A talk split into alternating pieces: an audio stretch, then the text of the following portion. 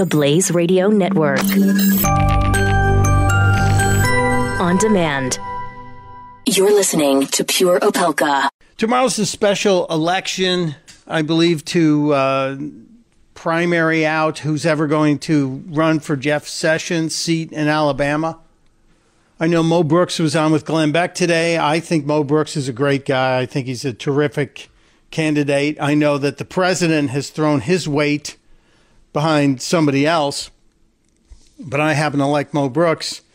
And at least Mo Brooks can vote for himself. In the case of of um, Kansas, the state of Kansas, they're going to elect a new governor in 2018, and the governor in in uh, Kansas, the position has a candidate who is not even old enough to vote.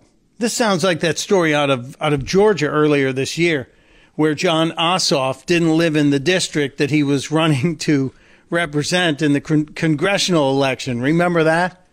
In this case, the kid lives in the state of Kansas, but because Kansas has wonky voter laws, he's not even old enough to vote for himself. He's 16 years old. Kansas gubernatorial candidate Jack Bergeson says he wants to be the next governor in Kansas.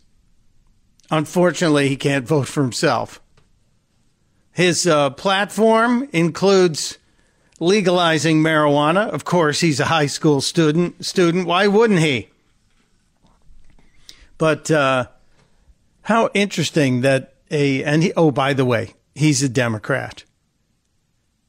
He's a Democrat who's running for office in Kansas on a platform that includes legalizing pot for recreational use, and he can't vote for himself. Just kind of keeping the Democratic theme alive, isn't it? Jon Ossoff. I wonder if Jon Ossoff will go there and campaign for the young man. By the way, his running mate 17 uh, year old Alexander Cline trying to become the lieutenant governor. The two have known each other since the seventh grade and they are seeking the. Well, wait a minute. If you're 17 and you've known each other since the seventh grade, well, that's just been like a handful of years, right? It's not like you guys have known each other for several decades. So you have a 16 year old running for governor, a 17 year old running for lieutenant governor. Neither one of them neither one will be able to vote for their ticket. And yet, what are they doing to raise funds for their campaign?